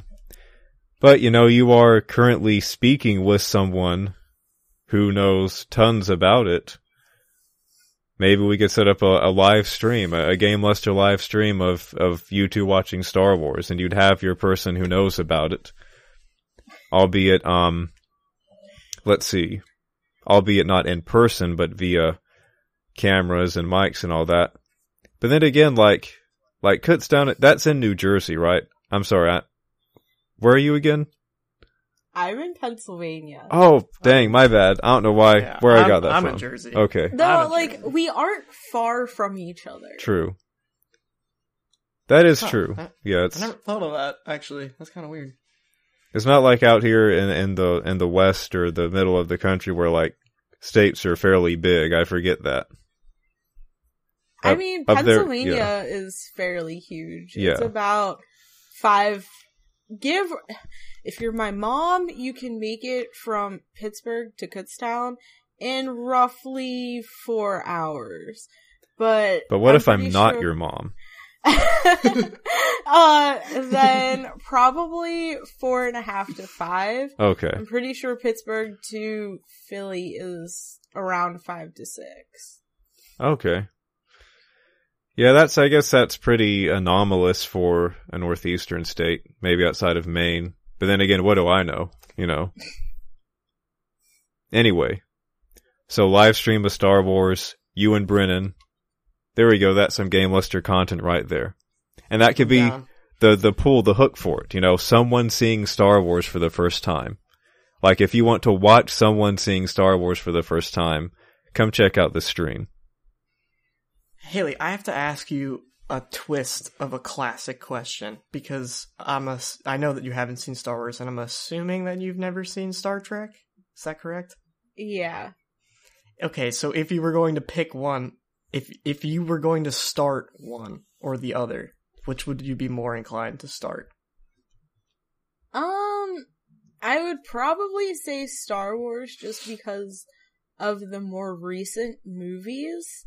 Um, I feel like once I got up to date, I would enjoy the more. Re- I'm not like a big fan of like older television movies and TV shows, so I feel like I wouldn't enjoy Star Trek at all because I just don't enjoy older television. So I feel like once I got caught caught up on the older Star Wars movies, I'd probably really enjoy the newer ones. Um, especially because I think Donald Glover is in the Han Solo movie and he is. Yes. he he is perfection as an actor and a rapper. So I feel like I would definitely enjoy him. Okay. Well, there you go. There's that little impetus. I think, Brennan, when does uh, Solo come out, that movie? Oh, it's a good question. Is It's it- either May 17th or 19th. I think it's no, uh, the 18th because I think 18th is a Friday because I graduate that like next day, so I'm kind of bummed that I won't be able to see it that night, but who knows. Okay, so you've got roughly a couple weeks, Haley, to see all the Star Wars movies. That way you can see, um, Donald, you said Donald Glover? You can see him in Solo. Yeah. You've got two weeks. There's your Hey, I- inspiration. I guess Brennan has to like come visit me now Yeah, so that we can watch Yeah. these. totally. I would do that. That'd be fun. Game Luster road trip. Yes. There we go. Yep. And we can vlog it all. Yes. Oh, I like it. wonderful. All right. Well, one of you ha- has seen is obsessed too much with Star Wars, and the other, I guess, too little. And then there's me, uh, and I'm somewhere in between. I'm like the tepid porridge that Goldilocks would would eat or whatever. But anyway, so my Star Wars, to be honest, is I like Episode One. I can't lie. I'm done. I'm I'm done. I out. like I episode one. can't- I, enjoy, it I, enjoyed, and I enjoy Star Wars episode one. And I mean, it's just fun to watch. There are the little droids that roll like balls and then pop out of them, you know, and shoot those guns. There are all the funny noises that the, that the battle droids make. There's that segment where they're all the sea monsters and they go to that underwater place and that's a real cool segment to watch. There's pod racing. Come on, pod racing. That whole section is awesome. And it inspired a, a very fun arcadey racing video game. There's a double-sided lightsaber. I don't think that's in any of the other movies. There's Darth. Maul. Padme is introduced. I mean, come on. Yeah, I think the Jar Jar Binks things is overplayed. Yeah, he's annoying and he's in it, but it's not like he's the movie, you know? And it could have had better characters. I mean, I've seen the, what is it, Red Letter Media video that talks about the protagonist or whatever, but, and I, I agree, yeah, it's, it's lacking, but it's still a fun movie to watch. I'm not saying it's great Star Wars fare. I'm not saying there's a great protagonist in it. I'm just saying it's a fun, enjoyable movie to watch, and I like it. So to be honest, my Star Wars, to be honest, is I like episode one. So there. I'm. I don't, I don't have any words. I'm sorry. Well, it is to be honest. It is. You know, you gotta expect you- something, um, unpopular or, or a rant or something like that. You guys nailed it. You got. I was not thinking on the same. We've destroyed you. as you guys. You didn't know it could be so raw and honest. You weren't ready. I feel personally attacked. I'm just kidding. Oh. Just- Well, like of the prequel trilogy, do you like? Do you hate all of them? Do you have a favorite? Like, what are what's? I mean, real briefly. I, I mean, I'm I'm sure we don't have time for like your full analysis, but what's your brief, short take on the prequel trilogy? uh, brief short take. I like the premise. I like the ideas that were presented. Mm-hmm. I similar to the Last Jedi. I like the idea, but I do not like the execution in any way, shape, or form. Um, I feel like there was uh, a couple of years ago.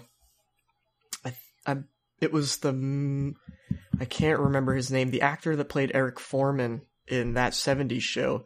He made a, a fan edit of the prequels, which essentially it cut out. Yeah. I, Trevor, I hate to do this. Oh yeah, I think I've cut seen it though. Yeah, it cut out the entire Yeah. first movie except for the last fight Yes. scene, and then cut up bits of the second and third, and it definitely made it a more enjoyable experience because they cut out all the garbage. Yeah, episode Uh. one was like five minutes long, and that. Yeah. that Uh, so yeah, it's it's not the worst thing in the world as people vilify it as, and prequel memes, they're nice. I have to say, prequel Dude. memes are really funny. oh yeah, the prequel memes. Well, do you have a favorite? Like of episodes one through three, if you had to pick a favorite, could you do that? Yeah, uh, definitely Revenge of the Sith. Okay. hands down. Yeah, that Yeah. one's good. Um, I just, I don't know. I I like the the fall, the fall of uh, or or a tragic kind of Yeah. hero. Um, you know, it, Star Wars always felt kind of uh, epic, Shakespearean almost. And I feel like uh, Revenge of the Sith really nails that Yeah. that feeling. Um, so I appreciate it for that, but that's about it. Yeah. Well, um, do note how I framed why I like episode one. I, I know there aren't great characters. It's not like a great story arc, but I think it's fun to watch. And I also might be a little bit biased because it was, it was the first one I saw in a theater back when I was a kid. So maybe that biases me a little bit because it was like the, a cool experience of seeing Star Wars episode one in a theater. Now I had seen the original tril- trilogy, of course, but it was in a den on a TV via Laserdisc. So I hadn't seen that one in a theater. Now my brother saw the redone original trilogy back in the 90s. He saw those in the theater when they were shown. But um I did not. So episode 1 was the first one I saw in a theater. Uh and and speaking of that, I guess I I do maybe Brennan you would you would appreciate this. I do have the original Star Wars movies without the little redone touch ups. I have those on Laserdisc, the original released Star Wars movies. I love you. That's the only version I watch. Do you have them too? No, but I I looked them up online. Okay. yeah. I wish I had them. Yeah, Oh my goodness. Because apparently I don't keep up with this much, but apparently they've never released those on DVD or Blu-ray again for whatever reason. Well, he like Lucas for whatever reason he would just keep coming out with these remastered editions Yeah. and whatnot, and just adding stupid details. Yeah, Like, uh, there's one scene where R two D 2s hiding in like a cave, and then one of the later editions, the remaster, they just he just puts a CGI rock in for no reason. yeah, and I don't know why that bothers me so much, but it does, and Yeah, just- I don't know. it alters the the original experience. Yeah, so I, that's really cool that you have those. I would Yep. never, I would never sell those. I would Oh pass yeah, those down to posterity for as long as you can. Yes, and and even uh, my parents had got like this laserdisc to DVD or videotape converter or something, and they backed it up. It was either videotape to videotape or to DVD, one of those two formats, and they backed them up because we do know they're uh, they're valuable. So yeah, that's my cool little Star Wars thing, I guess. But anyway, Wow, you were redeemed. You yes, were thank redeemed, you, Trevor. thank you. I, I've, I've my liking of Episode One has been made up for, I guess. Um. no, I don't. I don't. I can't hate you too much. Okay. okay. I don't hate you at all. I'm just kidding. Okay. All right then. Well, that does it for Star Wars, to be honest. But before we go, I have a few would you rather's. Now, Robert, another podcast host of ours, Robert Scarpanito, he did one of these in episode nine, the Game Lister podcast episode nine, and he presented a pretty tough quandary if you want to go back and listen to it.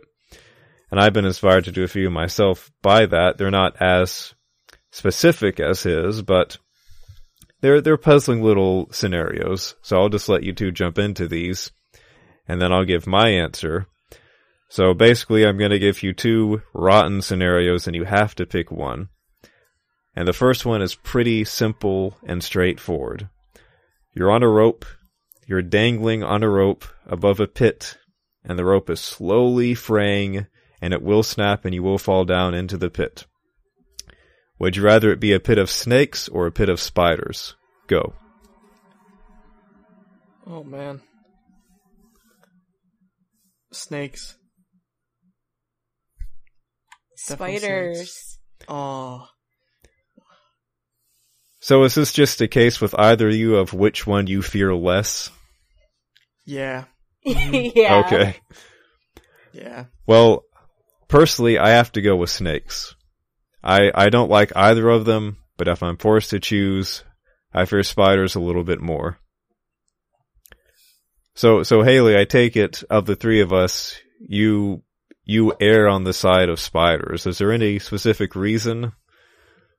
Or Um, I think just because I have a lot more experience with spiders in general, so Okay. I'm not as afraid of them. Like they still creep me out, but snakes. Oh, yeah. Like when I hear snake, the first thing I imagine is me getting bit and dying. So I'd like to just stay away from all snakes in general. Okay. So you're the Indiana Jones of the group. I guess with me it'd be, you know, spiders, spiders, why'd it have to be spiders, you know?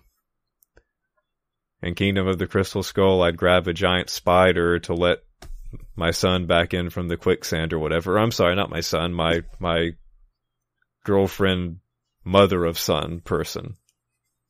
Anyway. Have you seen those? I, I just want to make sure my references aren't falling on deaf ears. Yes. Okay. yeah, all of them. Okay. Fantastic. Yes. Okay. Okay. Well, maybe eventually we'll do an Indiana Jones to be honest. If there's ever a fifth one. Which there might be. Alright, so there's the first one. The second one is straightforward as well. It's another creature phobia. You're gonna be, excuse me, dropped into a natural area and there's going to be something or some things hunting you and you can't escape but you're going to be dropped in the middle of it.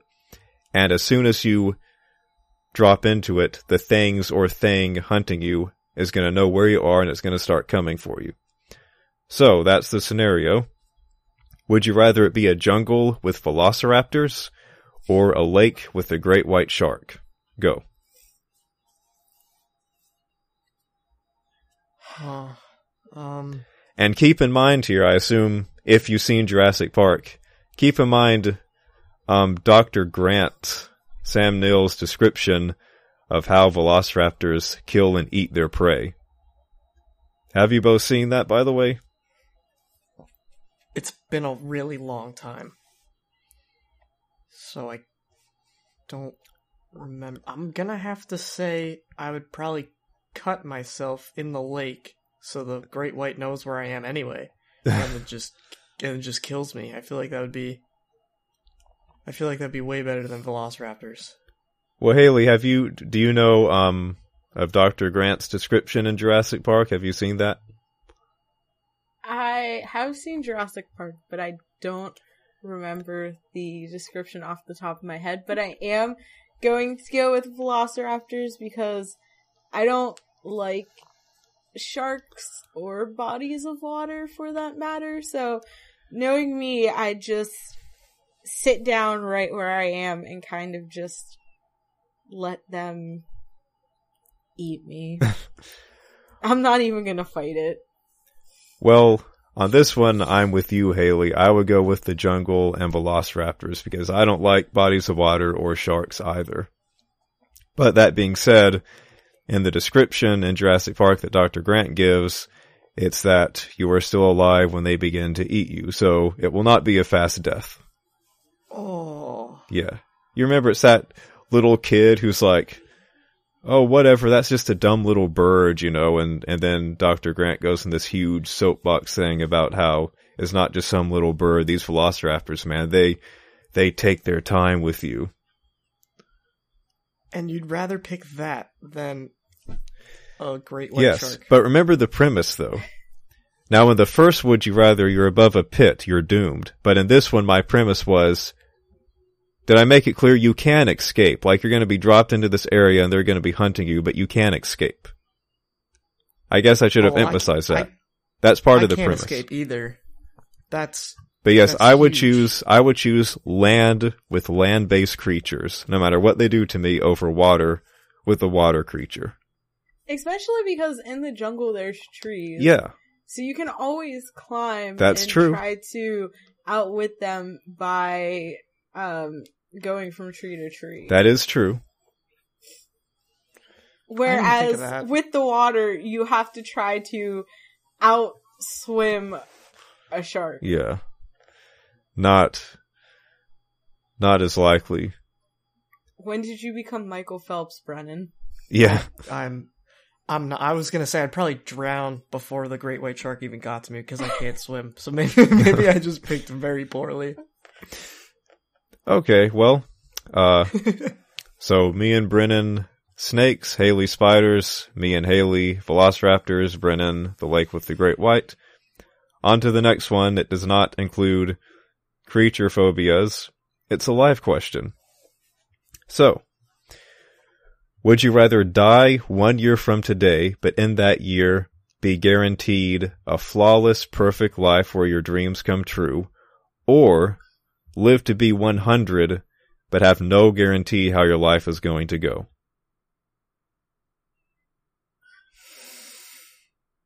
Hmm.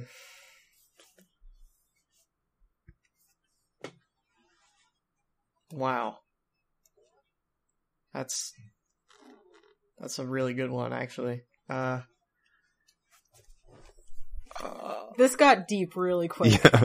yeah, Yes. I'm oh now I'm contemplating whether or not my life is worth living. Oops. Anyway. I didn't mean to do that. um so but I live to can I die before I hit 100? Like I mean I'm I'm guaranteed to live to 100, but could I die before that? Well, that I don't know if if I would put it. I don't know if I want to say no. I think part of the stipulation is you do live to be 100, but maybe I could put it this way: you just live a long natural life. I guess I could put it that way. Like whether you want to make it your 60s, 70s, 80s, 100, whatever, you live a long natural life that could be great, you just don't have a guarantee. Or you live the one year, but you are guaranteed the life of your dreams in that year. I think I'm just going to go with the long natural life because, I mean, right now, that's kind of the way life seems to be for me. Like, I don't really know what's going to happen after I graduate or what's going to happen a year from now. So, I'd rather just live out my days not really knowing what happens because I'm kind of going through that right now rather than have a super perfect life for a year and be like, oh, well, great year, guys. Uh, see you on the other side. Cause that kind of just, while I'm going to be paying off student loans for the rest of my life, that kind of just made like the last five years of college and everything else kind of like not worth it. But it doesn't Yeah. matter because in that year, you're going to live like the perfect dream life.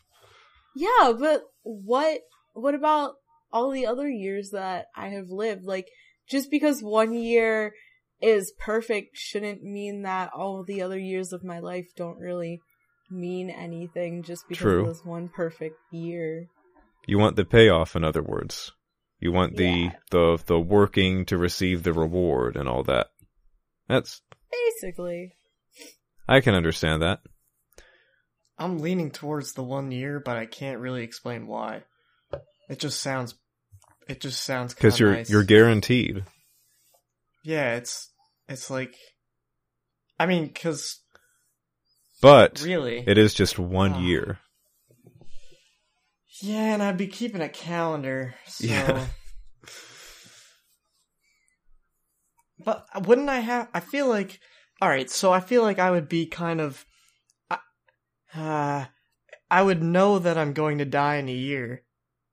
So I feel like would life really could it really be perfect? Like would I not just be afraid? No, I guess I would be over it because my life's great. But then maybe like the day or two before I die, I would just go insane because my life is that good and I would finally understand what it means to be alive and then have it be ripped away from me. So I feel like that existence would would be pretty bad. That could be a But side on the- effect. On the flip side, life could suck Yeah. forever until I'm a Yep. 100. So Wow. But the Um, the gamble is what if you chose the living till you're 100 or living the long natural life and it ended up being the life of your dreams. Even though there's no guarantee that could happen, so that's like the gamble. Hmm. I'm trying to think if I have any fantasies that I would live out if I just had a year left, like what I would do. I I'd probably just I'm I'm thinking I would just be a rock star, pl- play beautiful music for a bunch of people, and then just maybe overdose on some drugs one night, and then die. Don't even Um, use your year, just die before the year's up. No, I would Okay. tour for about. I would tour for maybe like. I can't even say I would tour for half a year because then that's half a year. Yeah. I don't. I don't know how I would even spend it. That's the. That's the. What is? I'm having like an existential crisis here. What is the life of my dreams? I don't even know what that entails. Is that infinite money? Is that? Is that love wherever I wherever I look? I don't. It could be a I lot of things. I want to play it safe, but like, I don't know, life could suck. Or I could just die in a year anyway. But Oh man, I but it well, if no, I get a long natural life. it, yeah, if you choose the other option, yeah, you are the one thing you are guaranteed is the long natural life. So you wouldn't die in a year if you chose that option. You would have the long natural life. I feel like this is so philosophical because Yeah. then couldn't don't if I'm living that long, couldn't I use that time to somehow make my life better? Somehow, Yeah. I'm gonna go for that one. I'm gonna go for the long life, and I'm gonna devote the rest of my life to figuring out what makes me happy. Okay. But then what if what if I never find it? Oh God! Oh, oh man, that was a really good one. yeah. It is a difficult question. But I would defer from where both of you have been drifting. I would choose the one year just because I know I would be guaranteed the life of my dreams and you never know what can happen otherwise. So I would I would go with the one year. But, but wouldn't you be? But like, uh, you're you're gonna have to you're gonna have to go after that year. Wouldn't you be like devastated that everything that you possibly could have imagined and something that's so great just end? I feel like that would be that would make it awful. That would make it so hard to live through. It would spoil it, but I would just put it out of my mind. I would just enjoy it while it lasted and realize, hey, you know, the other way, who knows what could have happened, you know? A quick turn of events and suddenly it's like, dang, you know, maybe I should have chosen the other option. Okay, I'm trying to think of this as a food analogy. If I get a bag of Skittles, am I going to Mm. eat them all at once or one every couple of minutes? I'm probably going to eat them all at once and then be sad when it's over. But see, in this scenario, you would have okay like an endless supply of Skittles in your basement you know, with that one year, you know? All the Skittles you could want. Oh. I'm going to have to go with the one year. Okay, I- well, I think I can make my life that meaningful, but I still have to figure out what it is. Do so in oh Well, so far we've got Rockstar, we've got Skittles. You know, there's a theme developing. It's just do I have to pick what do I have to choose for myself what the life of my dreams means? I know that sounds like a really Or maybe a machine question. could read your subconscious if you couldn't figure it out. I feel like that's what I would have to defer to because if you ask me right now if I only had a year to live and how I would spend it, I would just say playing video games and doing Yeah. nothing and sleeping. So it's not really much of anything. Just sleep. Just sleep the whole year. that wouldn't be that bad. And so Oh, now I'm having an existential crisis. This is not good. I guess yeah, it, it a bit more philosophical than um, you know, velociraptors are a shark, I guess. But I definitely like that one. Though. Yeah. That one was fun. yeah. And and Haley, are you gonna stick with your long natural life choice? Yeah, I think so. Okay. I'll stick with my one year choice, and it seems like Brennan was switching back to that. Um, and I've got one more before we wrap up this podcast here. I've got one more Star Wars themed. I thought I'd throw in a Star Wars themed one, so maybe Haley, you can speak to this one as much. But here's a Star Wars themed Would You Rather. Would you rather go back in time and be in a theater on opening night for the original Star Wars, seeing it for the first time with everyone else? Or would you rather go back in time and have George Lucas make the prequel trilogy into something that most Star Wars fans would love? Oh. Is it another? Is this an even worse existential crisis for Yeah, you, Brennan? thought the last, if I thought the last one was bad, that was this one's is awful. Oh my goodness. Oh, oh no. Well, while Brennan puzzles over this, uh, Haley, do you have any answer at all to this one? Um. Uh, I think I would have to see it on opening uh night, just because then that would be the gateway into maybe me getting into it. Um, seeing it for the first Yeah. time. So I'm going to go with that and let everyone else suffer with their prequel. Yeah. And that that is true because since you haven't seen it, you know that could be the more the more obvious choice. It gives you a chance to see it. You're caught up with everyone because you're seeing the first one with everyone else. Yeah. Okay. Well, I while Brennan I'm sure continues to puzzle, I will share my answer. And it took me it took me a while to come to um to figure it all out, but even though it, it, it seems kind of odd because I said I do like episode 1, which I do, but I think I would go back in time and have George Lucas redo the prequel trilogy towards something most fans would love, even though I do have fun with episode one and parts of the others as it is. I think like making it so that he makes a rock solid Star Wars fan beloved prequel trilogy, I would choose that one. So Brennan, I'm that leaves you. I'm having a hard time understanding if I love to hate the prequels or if I have it in my heart to somehow love the prequels for what they are or what they could be. It does hinge on that.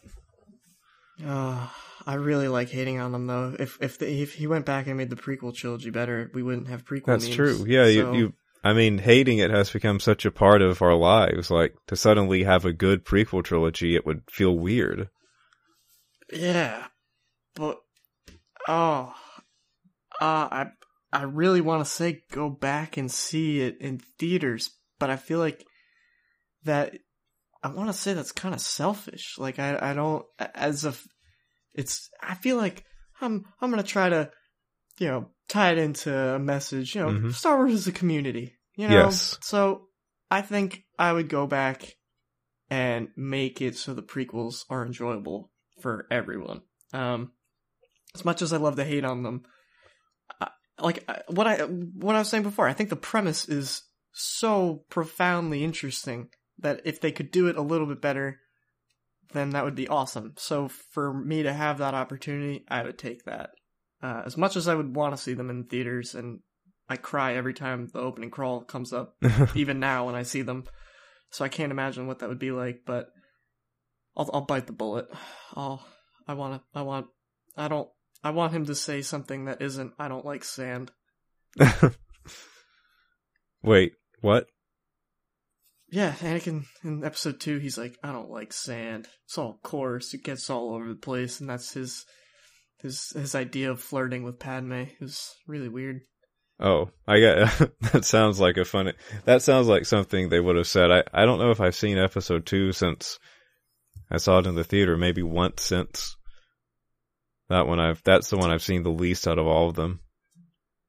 Yeah, it's uh Well, so so again, you would um you would have the prequel trilogy redone. Is that what you're saying? I'm sorry, I, I yes. Okay. Yeah, I would I would have the prequel trilogy be redone and make it something that we all like. all right then.